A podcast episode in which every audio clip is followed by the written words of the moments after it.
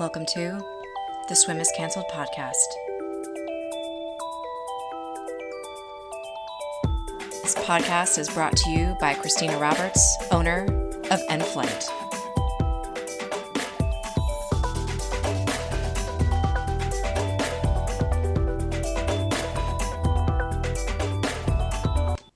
Welcome to the Swim is Cancelled podcast. I'm your host, Christina Roberts. This is episode seven. Before I tell you a little bit about my guest, I would like to talk to you about EnFlyte is a company that I started last year in 2019 out of a personal desire to share the connection of mind body with athletes. My primary mission is to support you, the athlete, with specialized programming that focuses on all the sweet stuff recovery, prehab, and other mindfulness techniques that can help elevate endurance performance. Trust me, friends. My offerings include yoga programming, endurance coaching, both run and triathlon, as well as breath work. My contact information is in the show notes. Follow me on Instagram, Facebook, check out the webpage, drop me a line, all that good stuff. I'd love to hear from you. I'd love to work with you. My next guest is Andrew Bernie Bernstein. He is a former editor of Bicycling Magazine, a former road and track cyclist, and currently a professional for an outdoor technology gaming communications strategy firm in Boulder, Colorado. Bernie was hit by a van on July 20th, 2019, while riding his bike home after a workout at a local velodrome. Bernie's life changed on a dime. While we don't get into the specifics of the accident, the links are going to be in the show notes to his essay, two podcasts. We talked through his process of grieving, shifts in identity, empathy, and finding purpose in hindsight, I certainly jumped right into the details of the discussion, first gathering a little bit more information about his relocation with his fiance from Emmaus, Pennsylvania to Boulder, Colorado. I appreciate Bernie taking the time to speak with me, sharing his story. I hope that his vulnerability can help support his healing process. Bernie is very real, very patient, very thoughtful in his responses. I appreciate the time he took out of his busy days to sit down with me so that we could share this story with all of you. Well, um, I moved out here for for my fiance. She we met in Pennsylvania, but she had lived previously in um, in Boulder, and and also other parts of Colorado. And she loves it here and really wanted to return. Um, so in 2018, we were able to kind of adjust our work circumstances to allow that to happen. So we moved back, yeah, just just about two years ago. That's great.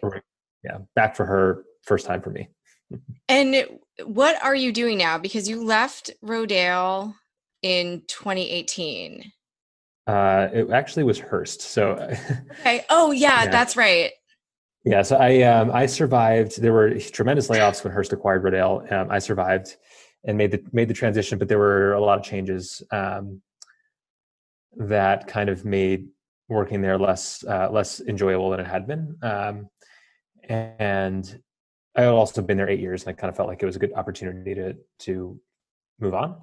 Um, so I, I now work for a marketing agency that services um, bike industry brands and outdoor brands and tech brands. Um, cool. We are based in Sausalito, California, but when they hired me, um, they were very excited for me to move to Boulder and open an office here because we have so many. Um, there's so many connections to to the outdoors and to cycling here. Yeah, that's great.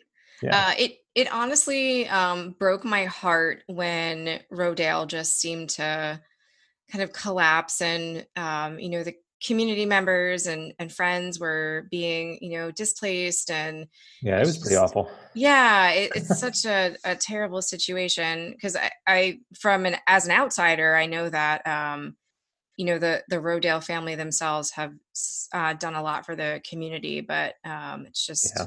you know it's a 60 year yeah. history of of being a major employer in in Emmaus and the Valley, and um, it was very sad. And it was the worst part of it was that um, there are laws in both Pennsylvania and New York when you when you lay off a certain percentage of the company of a company you know, in an acquisition scenario, you're obligated to um, compensate everybody for uh, in Pennsylvania it's two months, in New York it's three months, and when the acquisition happened, the number the percentage of the layoff was such that that triggered that was triggered in both states, um, and the decision was that you know if people were going to going to be getting paid, they might as well be coming to work and, and doing something. So there were all these people coming to work who um, knew that they had lost their job, um, and but still had to come into the office every day. yeah, that's a crappy situation. It was terrible, um, and yeah, it, it, was terrible. Now, all that being said, um, it seems like it was probably a very good thing for the Rodale brands. Um, you know, men's health, women's health, prevention, bicycling, runner's world are like now thriving under their new ownership, and yeah. the people who who made the transition and stuck it out through that you know the really difficult period in the middle seem to be doing great. Um, so, uh, you know, I, I, I didn't have what it, whatever was needed to tough it out, but it seems like those who did um, are, have come out the other end, and they're you know they're working at home now, but they're excited to have headquarters in Easton and uh, yeah. Well, and it, uh, that's an interesting point. You you might not believe it, uh, at least at this point in your life, but um, it, at some point you look back and everything does happen for a reason. So there were um, opportunities for other people to to grow and push through, and others to move on and and find something different. And you know, everybody has their purpose. It just takes time to for that to really um, unfold. I yes. I I chuckled when I listened to you make a comment about drinking with um, your your friends uh, about that's really all that's really all that you can do in you know Emmaus, Pennsylvania. And I you know I felt the same way growing up in the area. Like, what do you do? You drive around and you hang out in people's basements and backyards, and you you drink, and maybe you go bowling, uh, but that's about it. But you know now that I am, am still here, I, I left for a little bit and, and I'm still here, there is an incredible amount of things to do.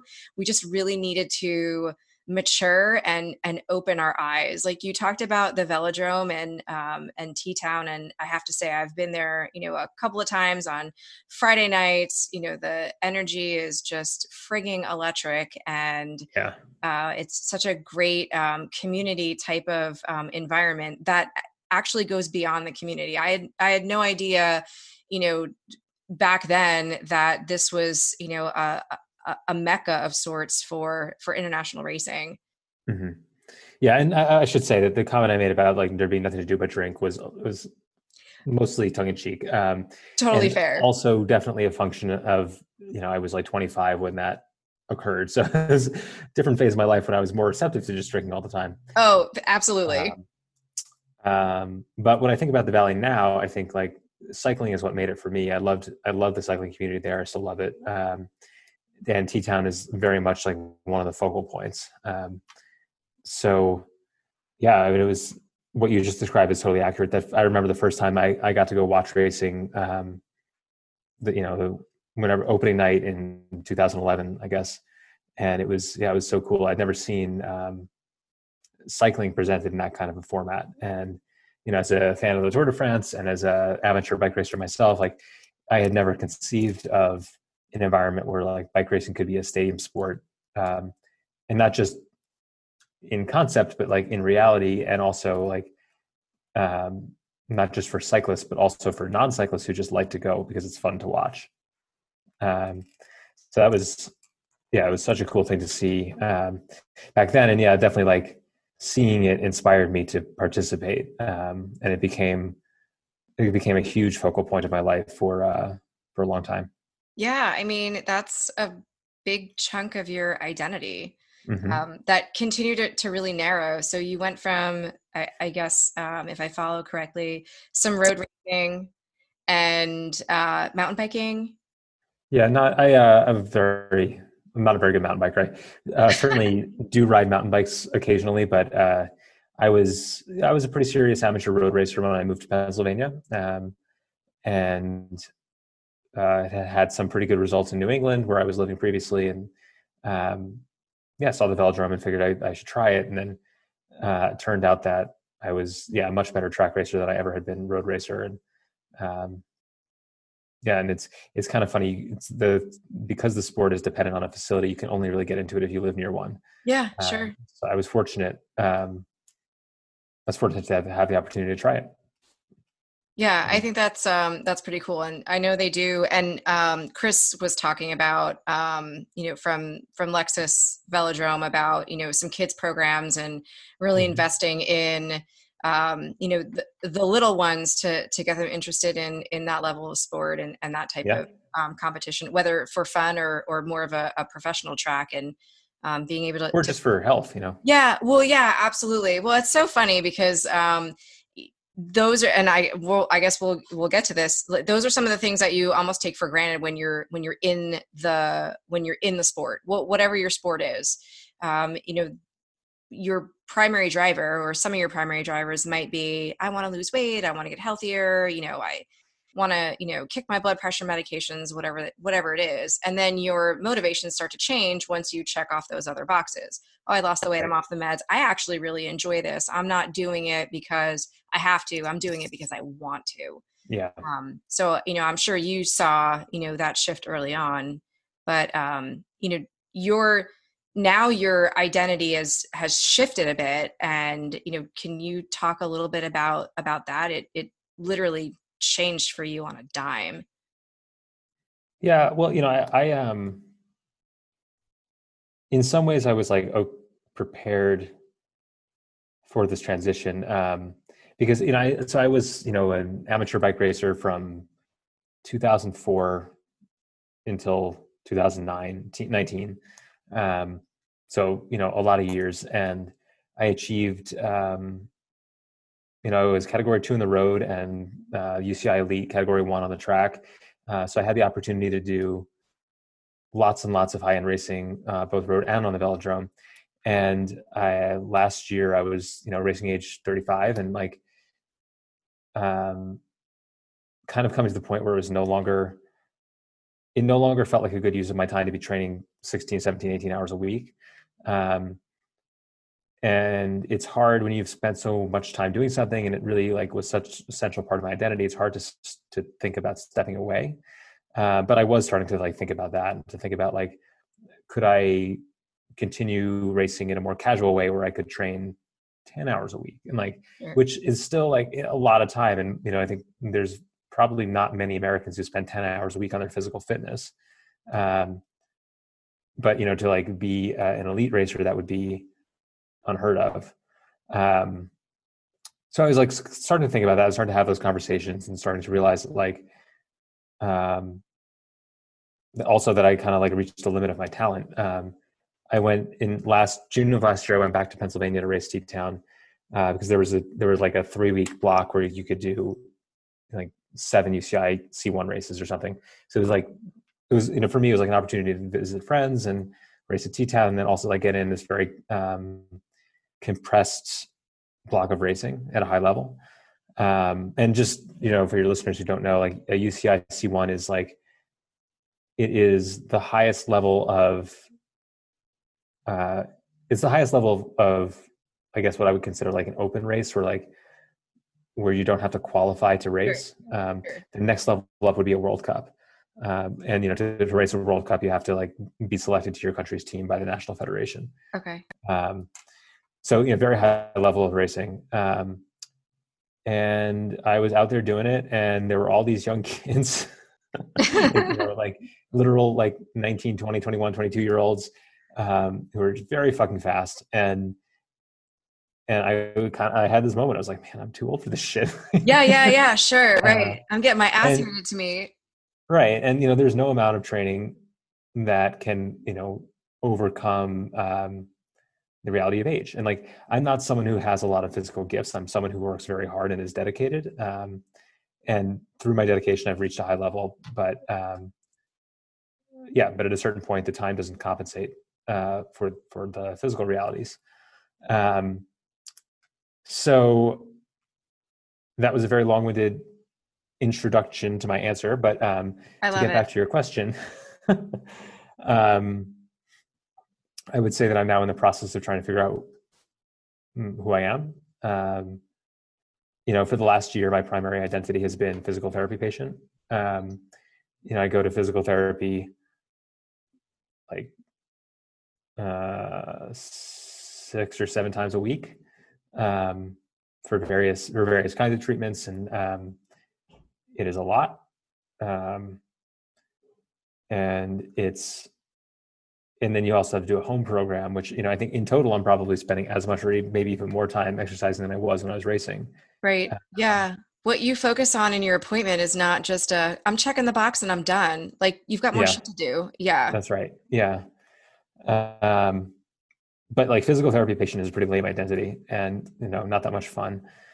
So you know I'm trying to like I'm very much in the process of trying to figure out like how can cycling be a part of my life? What else can I do? Um, and you know like what what do i enjoy um and you know who can i do it with because you know that's another thing is like a lot of my friends uh were and are cyclists and you know they're still wanting to go out for big rides on saturdays and like and sundays and that's not something i can participate in uh so you know it's like finding new ways to socialize and and new people to socialize with and it's it's been a very major um shift for me over the last year, and I definitely uh, expect it to to continue to be an ongoing process.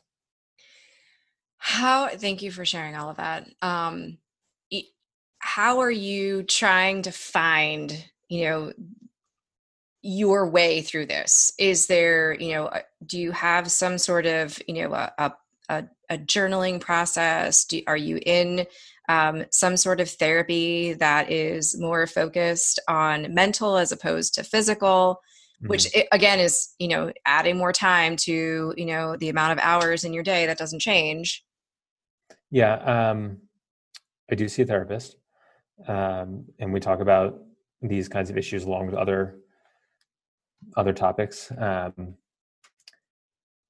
and i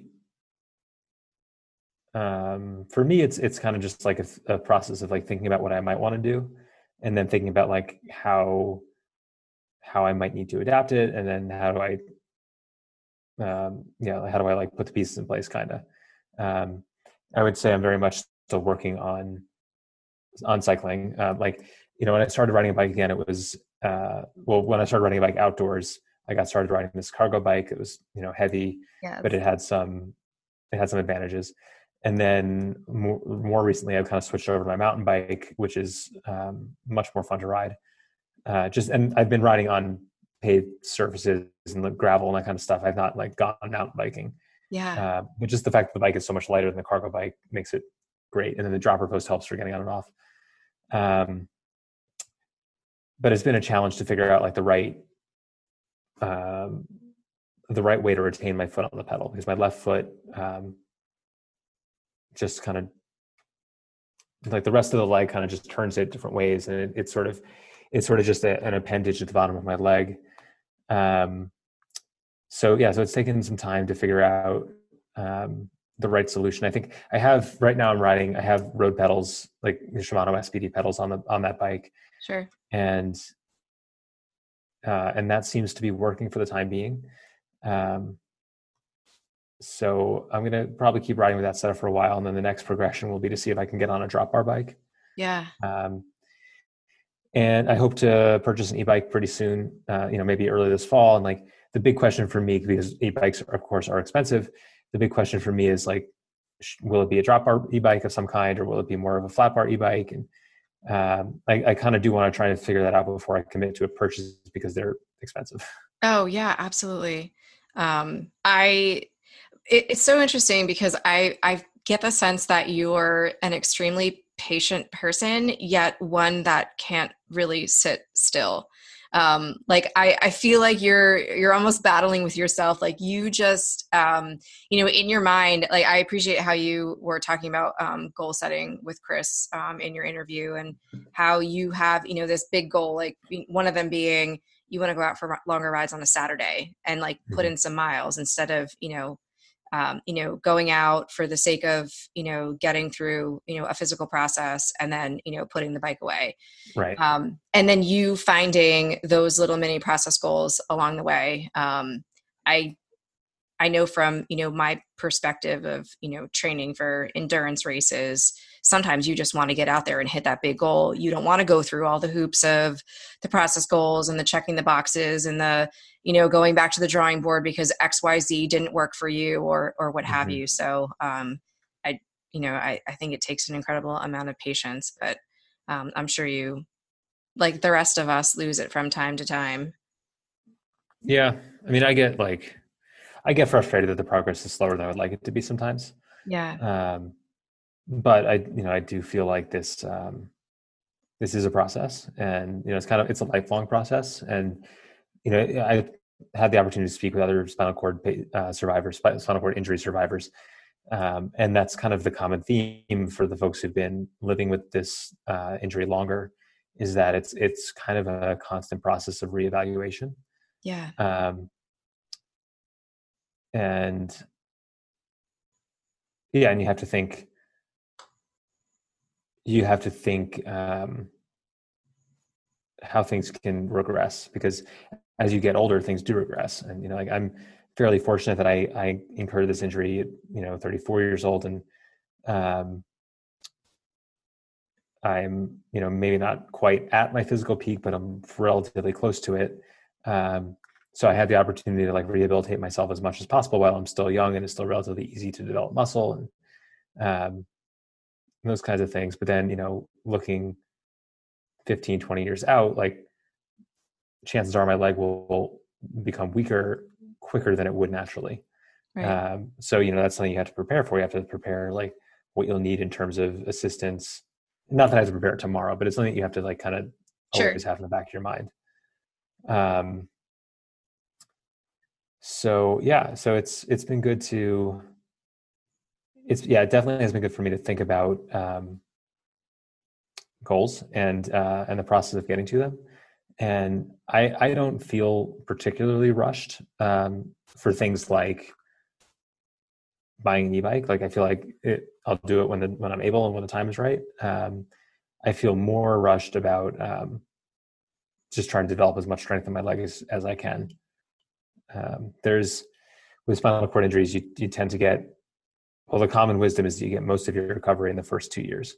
Yeah. Um, so you know I'm halfway through that, and um, I really want to keep um, pushing as hard as I can. I, I, will keep pushing as hard as I can until until I plateau. Um, but certainly for the next year, I have. Um, I'd like to keep. I'd like to keep going. yeah, no, I think that's really incredible. Um, I, it's just and I also think that, um, and you, you know, you've mentioned this before um, on on social media for sure about you know the people uh, who are are surrounding you. It's you know your your family and your fiance and your providers and um, it it takes a lot of effort for people to you know create and maintain a positive environment. And um, you know that certainly helps um, influence your your progress i'm sure. Um, if you know if if those providers came in and said hey pal i mean sorry this isn't going to work out um, you know obviously a completely different outlook on on your perspective for for sure. Even though i i i can't i can't empathize with you but i'm sure there's some you know really fucking dark ass times um and trying to find purpose in that is um absolutely a, a challenge. I i can't even imagine that. Yeah. Yeah it's tough.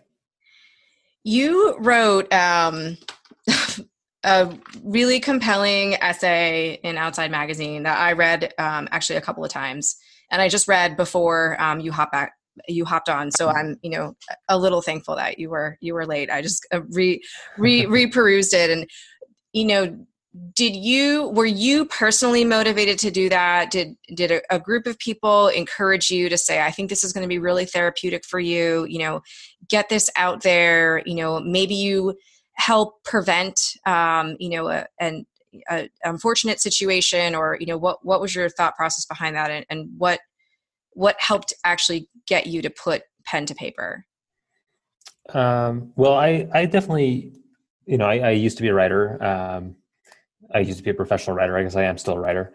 Um, and I always kind of thought, you know, from the from the time that I was able to start um,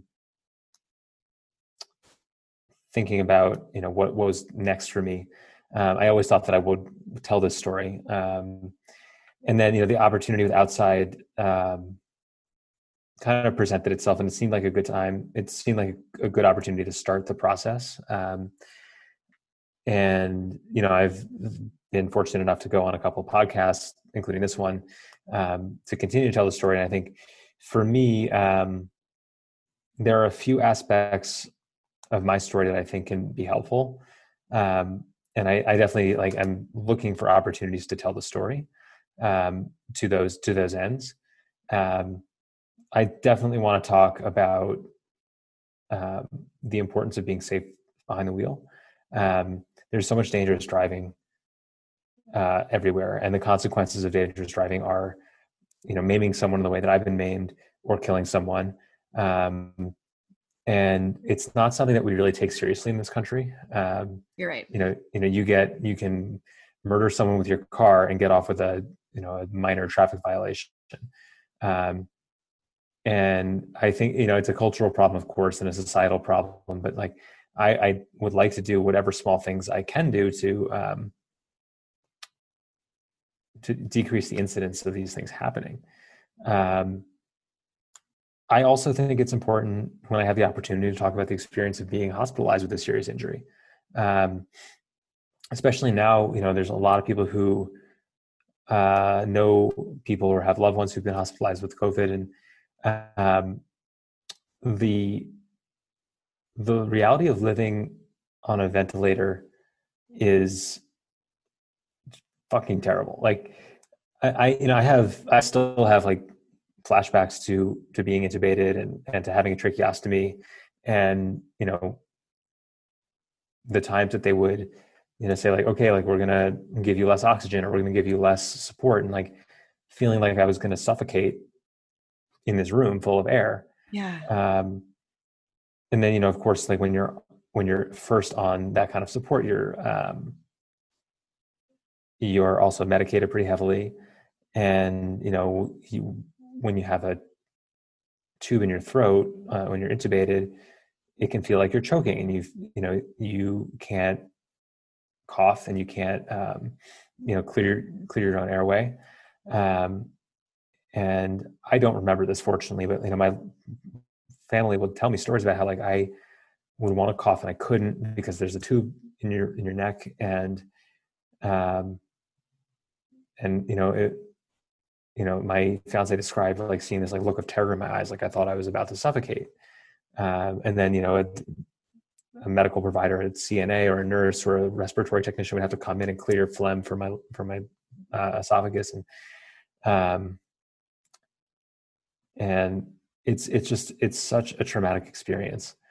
Uh, and you know the trauma is lived by the patient, but also by the people around them. Um, and it's it's something that uh, most people will never have to experience, fortunately. Um, and I think that if people understood better what that is like, it may make us more interested in helping others stay out of the hospital. I yeah, agreed. Um, you know, I think you know, there's a meme going around Facebook that's like, you know, like, boy, if you don't like wearing a mask, you're really not gonna like a respirator. Like, that's true. It's very true. yeah. Um, that I, you know, I don't think people really understand what it's like. And then, you know, beyond just that, you know, people get hospitalized for illness and injury every day, and it's you know, being in the hospital is terrible. It's terrible again on the patient. It's terrible on the family. Uh, and in this country, like we don't really, we don't do a good job of taking care of a lot of people. Um, I'm very fortunate that I have great insurance through my through my work. Um, but I can tell you, I've like recently been talking to another spinal cord survivor, spinal cord injury survivor, who um, who didn't have insurance, and because he had like recently moved to a new state and didn't have proof of residency, he's having a very hard time getting on Medicaid, um, and as a result, his um, his future is uncertain. You know, he doesn't, he's not in a situation where like I am, where I can go to physical therapy seven times a week and have someone else pay for it. Um, and it's very distressing to me to think about like the fact that we as a country haven't agreed on the fact that we should just take care of each other. Like we we we're okay letting some people fall through the cracks and you know end up becoming homeless with a fresh spinal cord injury. Yeah. Um, I think um, what I'm hearing you say, like the word is is is empathy, and yes. I, I, think that um, because, and this is my own opinion. I mean, you can tell me to uh, that you agree or not, but I think we've been um, programmed in such a way um, with all of our technologies that um, we have lost the ability to interact with people on that human level. Um, we we don't um, you know we we don't touch people. There's no and you know covid makes it more challenging of course but you know there's there's no human touch and we can't look each other in the eye. Uh, we're we're constantly glancing at our phone our technology. There's you know bells and whistles. We don't know how to um, listen first and and listen without um, judgment and or listen uh, without interrupting to solution jump or fix something. And that you know just really fractures um, relationships. And I, I think that um, when it comes to hearing other people's stories there is so much power in that person taking the time um, that it i think it can change people. Um, but we are 100% lacking uh, empathy. People don't know what that means. Yeah I, I agree. And i think another problem that we have um, in general in this culture in this society is that we don't um, we don't let people have the space to grieve um, enough and we don't really understand the grieving process. And I, you know, I think this this applies to a lot of situations, whether it's you know the loss of a loved one or a you know major injury or you know a, in a reaction to trauma. Um, there's a lot of um, toxic positivity in our culture, um, and that's it's not helpful. It's not it's not helpful to someone who's suffering. Um, you know, I think we need to have it needs to be okay to be not okay. Um, and I think you know we we should be better at supporting and i'm not speaking to like my particular community but i think like in general i think we can do a better job of of giving people the space to be sad or the space to um you know be angry and um understand that like the grief stages kind of come and go uh, in random and unpredictable orders and that has to be it has to be okay to just accept that uh, yeah, there there's no I I completely agree with that. There's no time frame on oh this is your grief stage here and then actually tomorrow you're transitioning to and it's right. it's very progressive it, it's just um, you know forward moving um, and and people also have you know giving them space there there's different ways that that people cope and um, i try to believe that everybody is doing their best um, with what they have and mm-hmm we need to you know support that. And it it's not um it's not bad to be vulnerable. Vulnerable is mm-hmm. not a bad word. Yeah yeah i, I agree. Um but then yeah you see you see examples of people who get punished for being vulnerable. Yeah. Uh, and that's um it's fortunate that that's not my case but um but it's it's not it's not a great it's not a great behavior. No i i absolutely agree. Um yeah. yeah thanks for all that. Sure. So um i i just wanted to to touch on this. Um you mentioned that um you can't keep your tense straight anymore.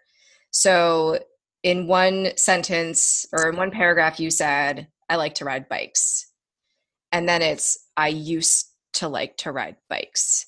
Um, well, it, it's not so much that I can't keep tenses straight anymore. It's that I was trying to express um, uh, uncertainty about whether I still was going to like it. Okay. Um, and you know, I know you're referring to the outside essay. Uh, you Yeah. should- You should keep in mind that uh, I wrote that before I was riding bikes again. Um, so you know, things Fair are enough. True. things are different now. Um, I think I can say definitively that I do like riding bikes still. Um, but I, I also recognize that you know bikes are um, different now than they used to be. Um, so you know it, it is it's a little bit of a time slippage issue. It's not. Um, it's I used to race bikes. Now I'm a more casual cyclist, shall we say? Yeah, you just have a different relationship, and Mhm. um, you know, relationships kind of ebb and flow, and they progress in different ways. So, yeah, no, Right. I I think that's pretty cool. Um, how so?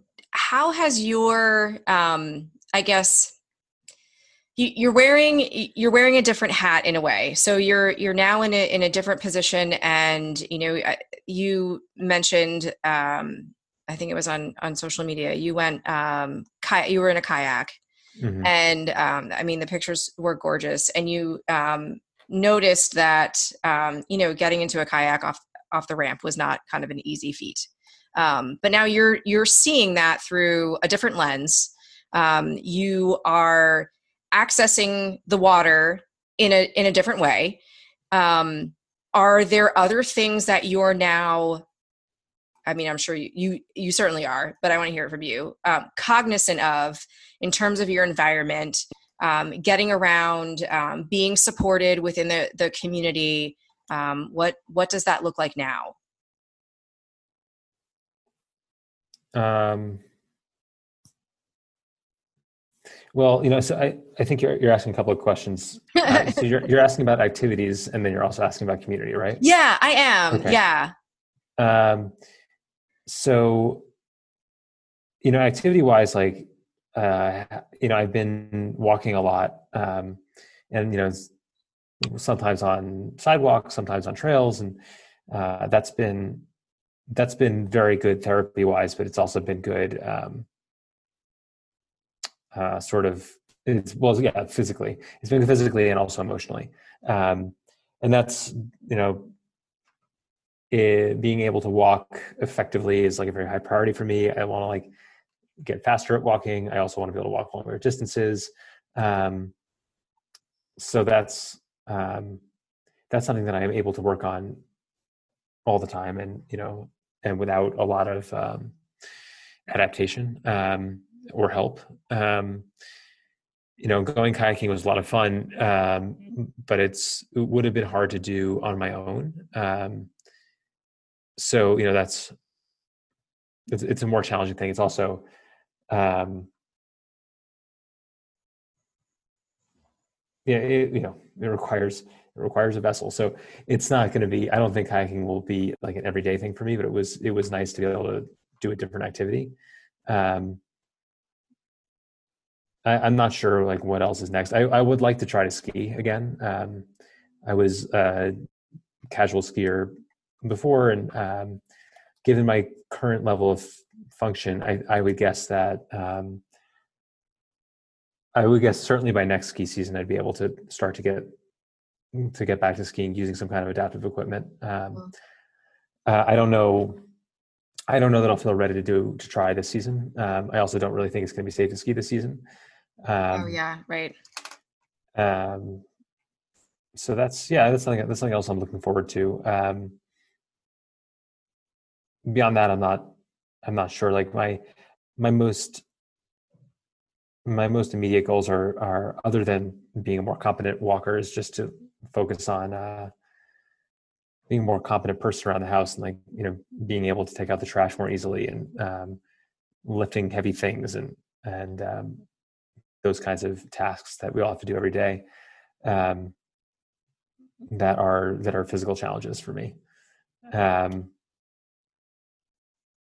and yeah my major like my major physical therapy goal is to develop my hamstring strength. My hamstring is extremely weak. Um, if i could get it strong enough then i would require like a significantly less amount of bracing uh, which would be which would be nice. Yeah. Um, and then as far as community like it's been really helpful to me to connect with other people who are spinal cord injury survivors and people who are um, survivors of other kinds of traumas. And, uh, you know, it's it's nice to have friends who can really relate to to what you've been through. Um, so that's been that's been a nice uh, change in my life over the last uh, yeah over the last especially over the last like four or five months. Um, it's just really like strengthening up the relationships I have with people who I met in the hospital or people I met through the you know the the community, the spinal cord injury community, um, and then also just like finding ways to socialize with with cycling friends who I can't ride with. Um, yeah. Do you, um, I, am sure I won't pronounce his last name correctly, but do you still connect um, with Tim Gilach? Yes, uh, and you did pronounce it correctly. Yes. Um, we uh, we hadn't seen Tim for we you know during quarantine we we were pretty serious about our distance, and so was he, him and his family. So we didn't see him for a while, but um, we actually had dinner with him uh, just a few weeks ago, which was nice. That is really uh, cool. Yeah, you know he's such a he's a, an extremely compassionate person, and he's he's given me some advice that I have taken to heart about. Um, uh, about forgiveness and about um, uh, focusing on the the things that are in your control.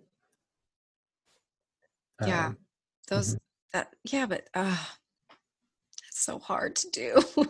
yes, it is hard to Forgiveness do. is a a big, big, um, big thing to to overcome, and um, yeah, I mean that's that's pretty huge. Yeah, um, I agree. yeah, I mean, I'm not looking for anything more than yeah, that's about it.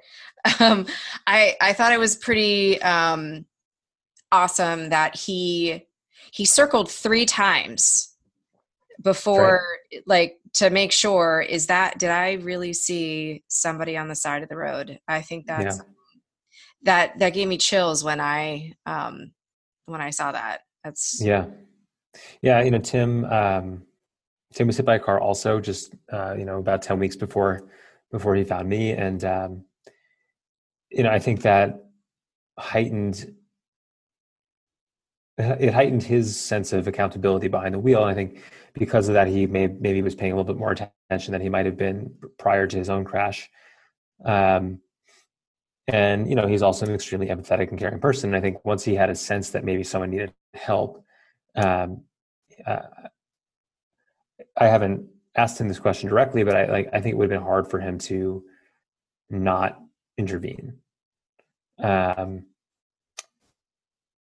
uh, Tim is a, a, a religious man. He, like he believes that you know God helped him find me, um, or that you know a greater being helped him find me. And um, I am not a religious person, but you know if uh, if I had that kind of help, I, I will I will definitely take it because we figured out that I was laying on the side of the road for about 40 minutes. And it's a fairly busy road. So in that time, there must have been a lot of cars that went past and um, and only one stopped. So I feel I feel extremely fortunate um, that Tim was paying attention. Yeah. Um, how are, are you driving? Do you drive? I drive. Yep. I'm fortunate that my um, my left leg is partially paralyzed, but my right my right leg is unaffected. Um, so I'm able to drive, um, you know, regular automatic transmission without without incident. Yeah. And yeah. how uh, had you changed your driving habits as well? Yes. Um, you know, the, the biggest thing that I've changed, you know, I was already a pretty conscientious person when it came to like looking at my phone behind the wheel, but um, I'm much, much, much, much more strict about that now. But the biggest thing that I've changed is slowing down. Um, I think that another problem with driving in this country is that we tend to take the speed limit as like a suggestion and then we drive like 10 15 miles an hour over yep. Um, and so i've i've kind of decided i'm going to drive the limit and you know maybe not if i'm on a big highway okay maybe i'll go a little faster then um, but if a street here in Boulder is posted at 20, I'm going to drive 20. And I don't really see any reason why anybody should drive faster than that. Um, people take it as like, their right to drive whatever speed they want to drive, and they, you know, they see like a, we recently lowered our speed limits from 25 to 20 on a lot of residential roads, and people saw it as like an, an assault on uh, their right and on their time, and it's you know it's ridiculous because just residential roads, like you're going to drive that road for, right, you know, half a mile, maybe probably less, and then you're going to get out onto another road where the speed limit is going to be higher and faster. Um, but the the safety increase in going down to a 20 mile an hour speed limit is very significant. It gives you more time to see, uh, observe, and react. Um, and if you're in an environment where there's probably kids riding bikes and playing basketball and running around, um, we as drivers have the absolute responsibility to protect all those people. Um, and we demonstrated by murdering hundreds of thousands of Americans with our cars that we are not capable of taking that responsibility seriously. Uh, and therefore, it absolutely is the government's responsibility to help us take it seriously with lower speed limits. You're not going to get anywhere any faster right. if you're going um, even five miles an hour over the speed limit. You know, five, ten, right. even 15. You're not going to get anywhere that much faster. Um, Especially over a short distance. You know, yeah, I think for sure. You know, you, you could make maybe maybe maybe make the argument if you're driving cross country, but right. short of that, no. Agreed. Yeah. Yeah. Are you do you participate in any sort of um, lobbying or governmental, you know, um, change? Are you um, kind of going down that track?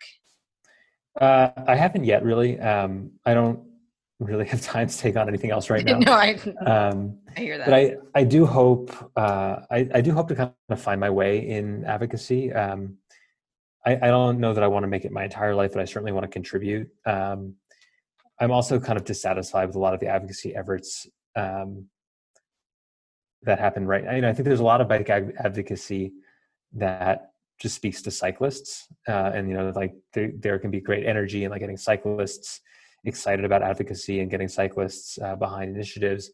Um, but that doesn't actually help that much. Like what we need to do is speak to drivers. Um, you know, I think like Jimmie Johnson, the NASCAR driver, does like a surprisingly good job of this. He's a cyclist, and yep. as are a lot of people in NASCAR. And um, you know, he he definitely does what he can to spread the message. But um, you know, my vision for advocacy would be something like partnering with NASCAR and like having them make it a part of their messaging, not just on Jimmie Johnson's Instagram, but on like their own leagues uh, marketing uh, and encouraging their fans to drive safely and and those kinds of things. And you know, making you know having driver safety tables at car dealerships and you know getting getting people actually in a dealership talking to people when they're buying cars about how like hey like this SUV you're driving has a hood height of you know three and a half feet, which means that you can't see anything into you know 25 feet in front of your truck. So like keep that in mind. Those kinds of things. Um, and you know, obviously, people are not looking for these messages. They don't really want to hear them. I think they're extremely important. Um, and so, you know, when I do start to have more time, like I, those are the kinds of things that I want to um, invest invest my efforts in is speaking to drivers. Um, and yeah i'm not quite sure what the right way to do that is um, and there may also be things that i want to advocate for on the legal side you know i in colorado i learned um, there's no legal mechanism to you know if someone's convicted of a felony related to driving a motor vehicle um, there's no real way to suspend their license or take away their license um, unless I think I think there's an exception for D, for certain type of DWI.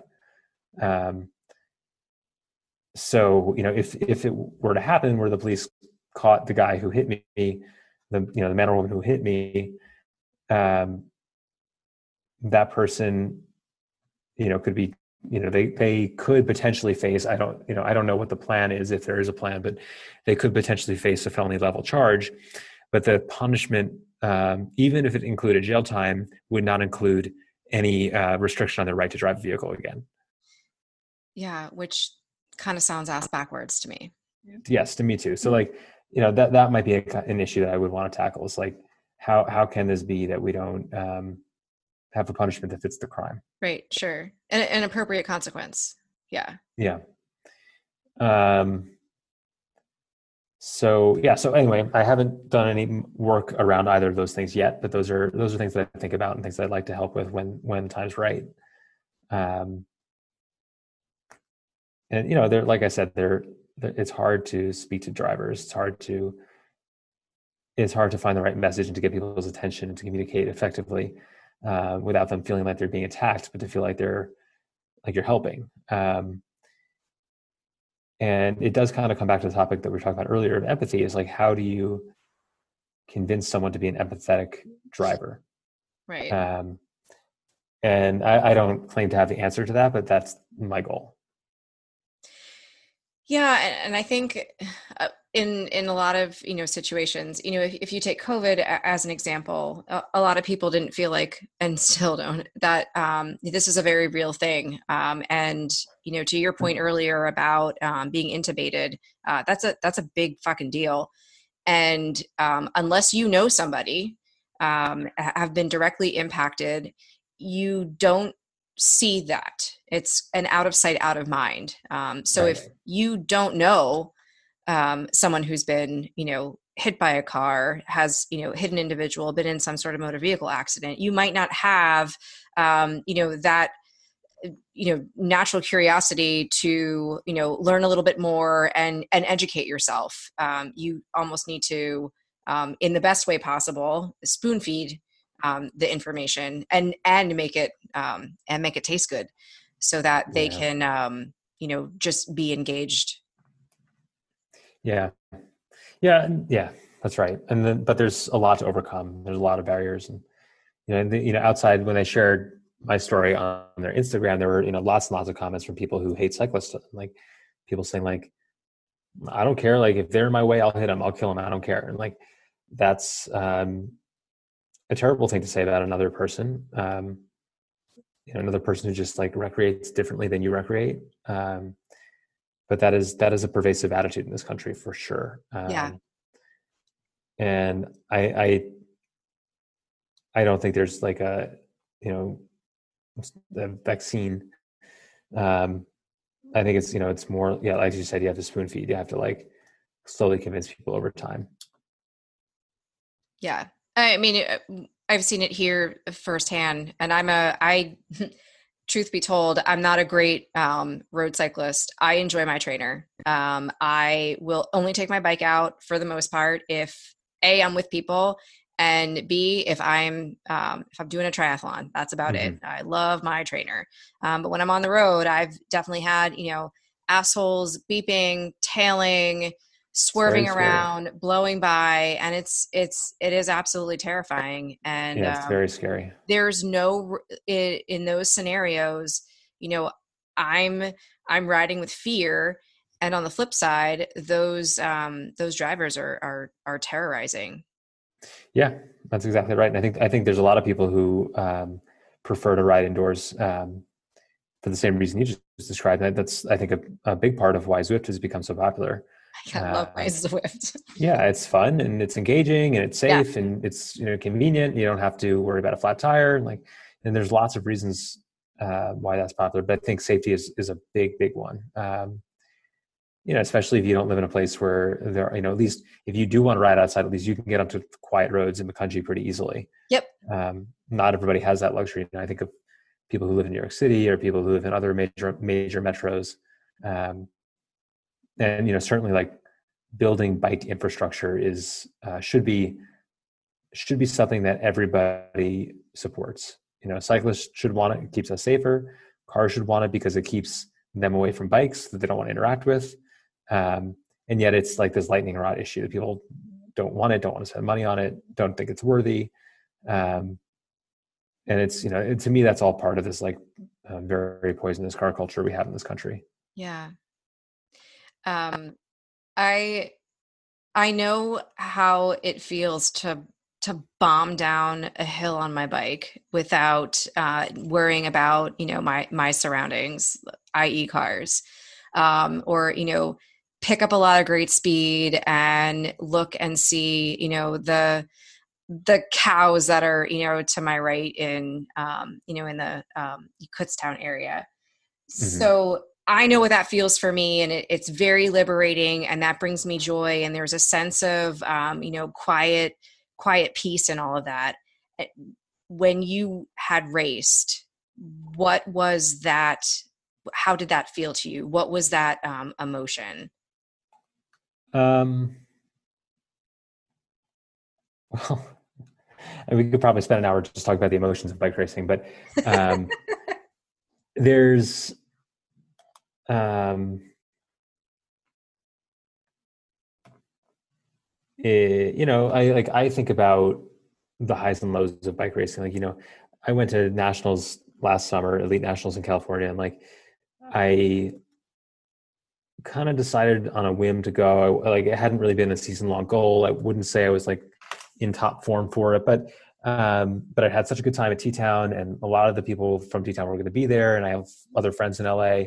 Um, and you know, it's a relatively inexpensive trip to LA from Colorado, and so I figured, fuck it, I would you know give it a shot. And um, even though I intellectually understood that, like I hadn't prepared for this race, and I was um, unlikely to to do well. It's you know I, when I didn't do well, I was still upset, and um, and you know, at nationals, there were enough athletes there. You know, in track racing, there's a limit to the field size because you can only fit so many cyclists on the track at once. Right. So uh, we had qualifiers for all the events, and I like didn't qualify for my first two events. And I was like, fuck, like I came all the way to California to not do the race, uh, to like not qualify. That was a pretty bad feeling. Um, and and then you know on the third day or the fourth day of nationals, I qualified for my last race and it was like elation. It was like, oh, thank God! Like I proved to myself and everyone that I can be that I belong here, that I can be part of this race, that I can line up and, and compete for a national title, same as anyone else. Um, and yeah, it was like a real, it was a real sense of accomplishment in that moment. Um, feeling of like accomplishment and belonging and relief, um, and excitement, um, juxtaposed with you know the previous days where I felt like defeated and frustrated and um, inadequate. Um, so yeah, there's there were a lot of a lot of feelings,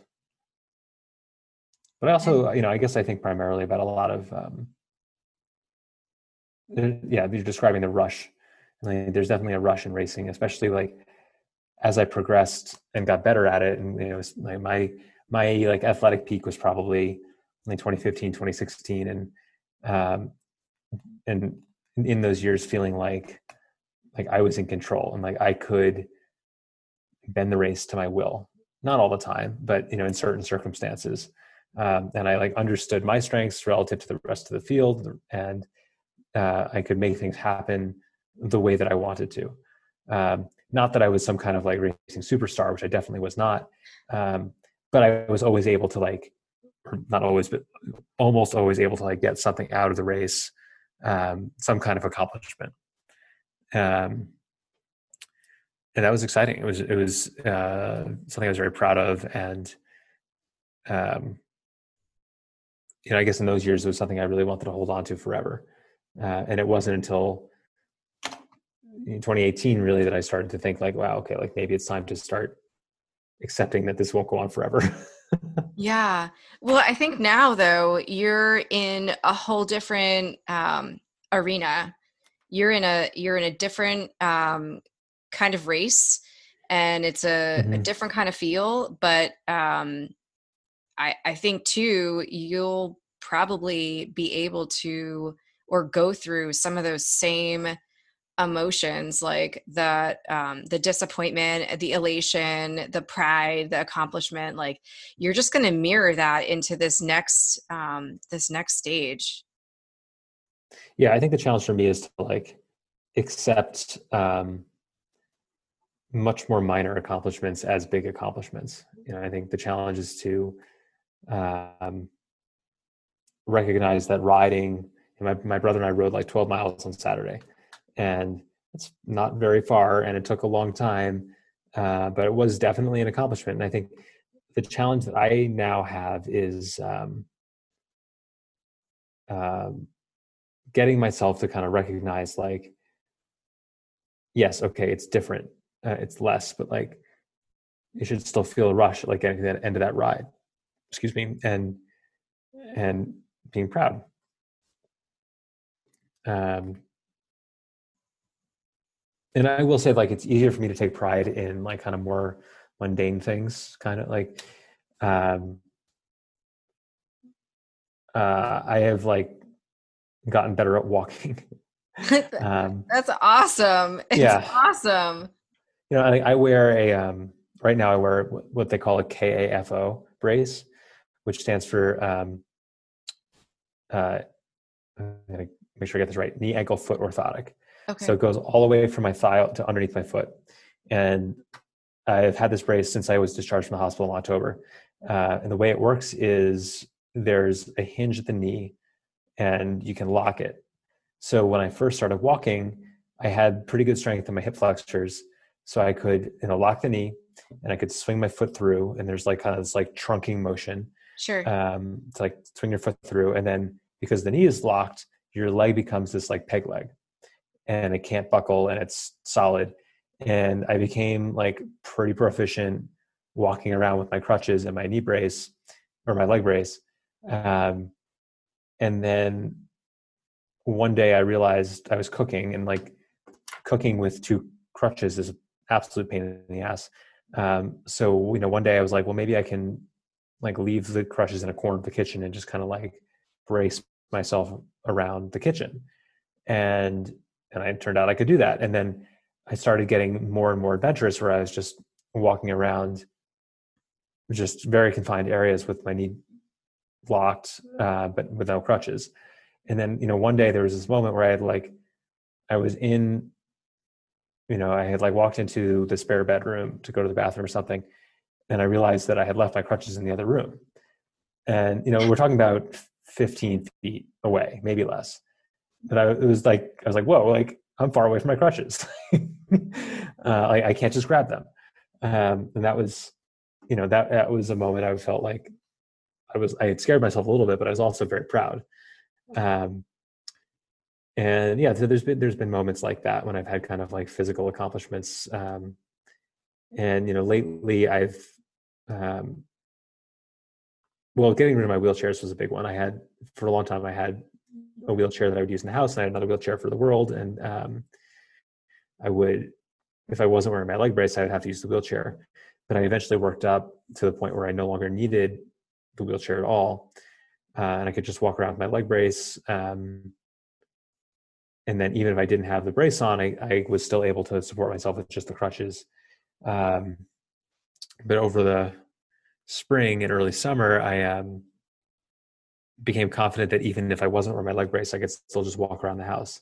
Yeah. Um, and, and, you know, so I was able to return the wheelchairs to the hospital and um, you know let some other patient use them, and um, that was that was a big moment for sure. And that's it's, it's not like bike racing, but it's definitely an accomplishment.